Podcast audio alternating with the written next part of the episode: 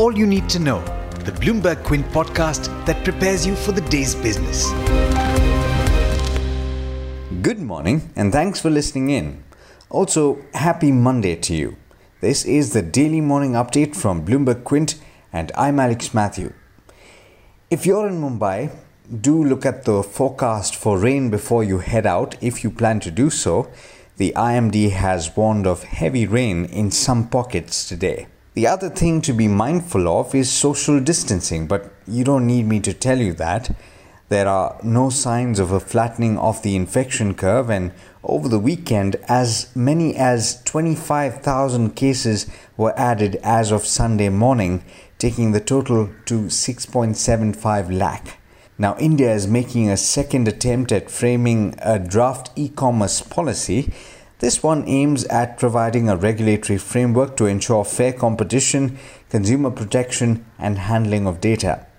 It may also be India's latest effort to tighten control over e-commerce companies such as Amazon, Walmart-owned Flipkart, Google, and others, and is likely to increase compliance worries for the tech behemoths that have been battling stricter foreign investment rules since last year.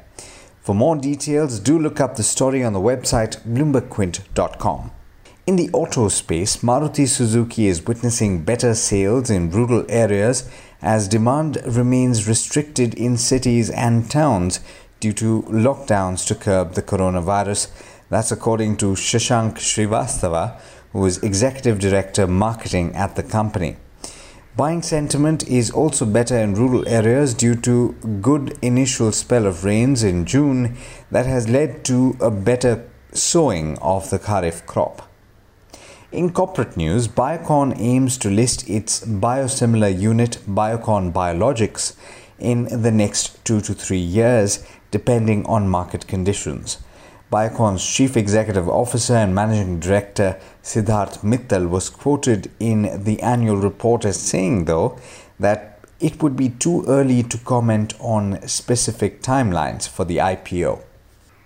In other news, Urjit Patel, who resigned as Governor of the R B I in December of twenty eighteen, will be releasing a book this month, according to his publishers. The book will be titled Overdraft, Saving the Indian Saver, and will focus on Indian banking's bad loan crisis, its causes, and how he dealt with it as the R B I governor. In the U S, rapper Kanye West says he's running for president. It's not clear if the musician is serious or if this is a publicity stunt for himself or a project unrelated to the presidency. West on Saturday night posted on Twitter, and it went instantly viral with more than one hundred thousand retweets within the first hour. West has twenty-nine point four million followers on Twitter. Kanye quickly became the number one trending term on Twitter on the weekend. Meanwhile, hopes of a V-shaped recovery for the U S economy are fading. Goldman Sachs Group economists have revised lower their estimates for the U S economy this quarter, but predicted that it will be on track in September after some states imposed fresh restrictions to combat the coronavirus. The economists say that they now expect the economy to grow twenty-five percent in the third quarter, having previously predicted thirty-three percent. That would result in the economy slumping four point six percent this year, worse than the four point two percent previously seen. In international markets, it's a mixed start to the week for the early risers in the Asia-Pacific region. Markets in Japan and South Korea were strongly positive, while the one in Australia was a shade in the red at the start of trade. And with that, it's over to Agam Vakil for the trade setup for the day in India. Good morning, Agam. How are we looking today? Good morning, Alex, and good morning, listeners. Asia has opened marginally in the green at this point, and the S G X Nifty Futures is indicating a muted opening for Indian markets this morning. Even as the fourth quarter of F Y twenty earnings come to an end with the likes of Indiabulls Housing Finance and Edelweiss Financial Services, we have updates on the first quarter of F Y twenty-one coming in thick and fast. But let's start with earnings which have come through so far. Indiabulls Housing Finance, which has reported net sales decline of thirty-two percent year on year. Its profit has also come off by as much as eighty-six percent, and the company has provided nearly one percent of its loan book of seven hundred crores on account of COVID nineteen, thereby impacting the bottom line. It's not very different for Edelweiss Financial Services, where its net interest income declined fifty-seven percent at seven hundred eighty crores, and it also reported a net loss of two thousand two hundred forty-five crores versus a net profit of two hundred thirty-two crores. The total impairment cost stood at two thousand crores in the quarter, and that has also weighed on its earnings. But moving quickly to the updates coming in from the June quarter, that is H D F C Bank, where it says that its advances have grown twenty-one percent and its deposits have grown twenty-five percent for the first quarter of F Y twenty-one.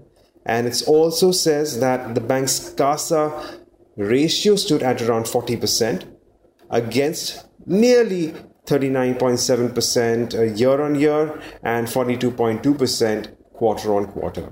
F M C G major Marico has also come up with an F Y twenty-one Q one update, where it says that its India business has clocked sales above the annual average monthly run rate of F Y twenty during the quarter, but there was a reported volume decline on a year-on-year basis in low teens, and that perhaps is the more important one.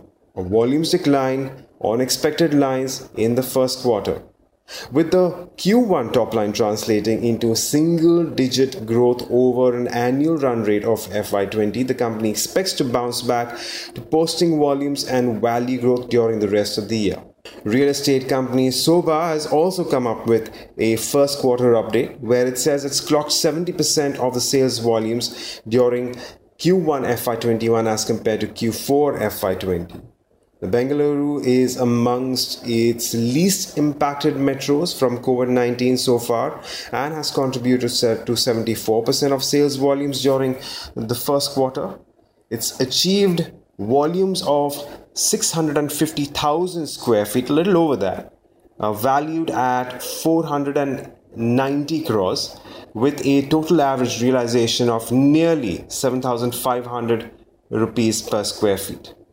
And finally, coming down to bulk deals, we have Metropolis Healthcare, where C E O Lotus Investments sold one point two percent stake, and I C I C I Prudential Mutual Fund bought half a percent stake, and Aditya Birla Sun Life bought zero point four percent stake. All these transactions happened at one thousand three hundred forty-one rupees per share. Now, these are just some of the stocks we can watch out for as we move into trade today, but don't forget to go through our morning edition of All You Need to Know only on Bloomberg Quint dot com. Thanks, Agam. And as always, thank you all for listening in. This is Alex Matthews signing off. Have a great day. I hope you enjoyed listening to All You Need to Know. Did you know that you can listen to this show on the I V M Podcast app? On the I V M Podcast app, along with this, we have a number of other shows which you think you'll enjoy. Listen to Cyrus Says with Cyrus Broacha as the host. Listen to Paisa Vaisa with Anupam Gupta. The Scene and the Unseen with Amit Verma, or Shunya One, hosted by Shiladitya Mukhopadhyay and myself. Check out the I V M Podcast app to get more talk content that you will enjoy.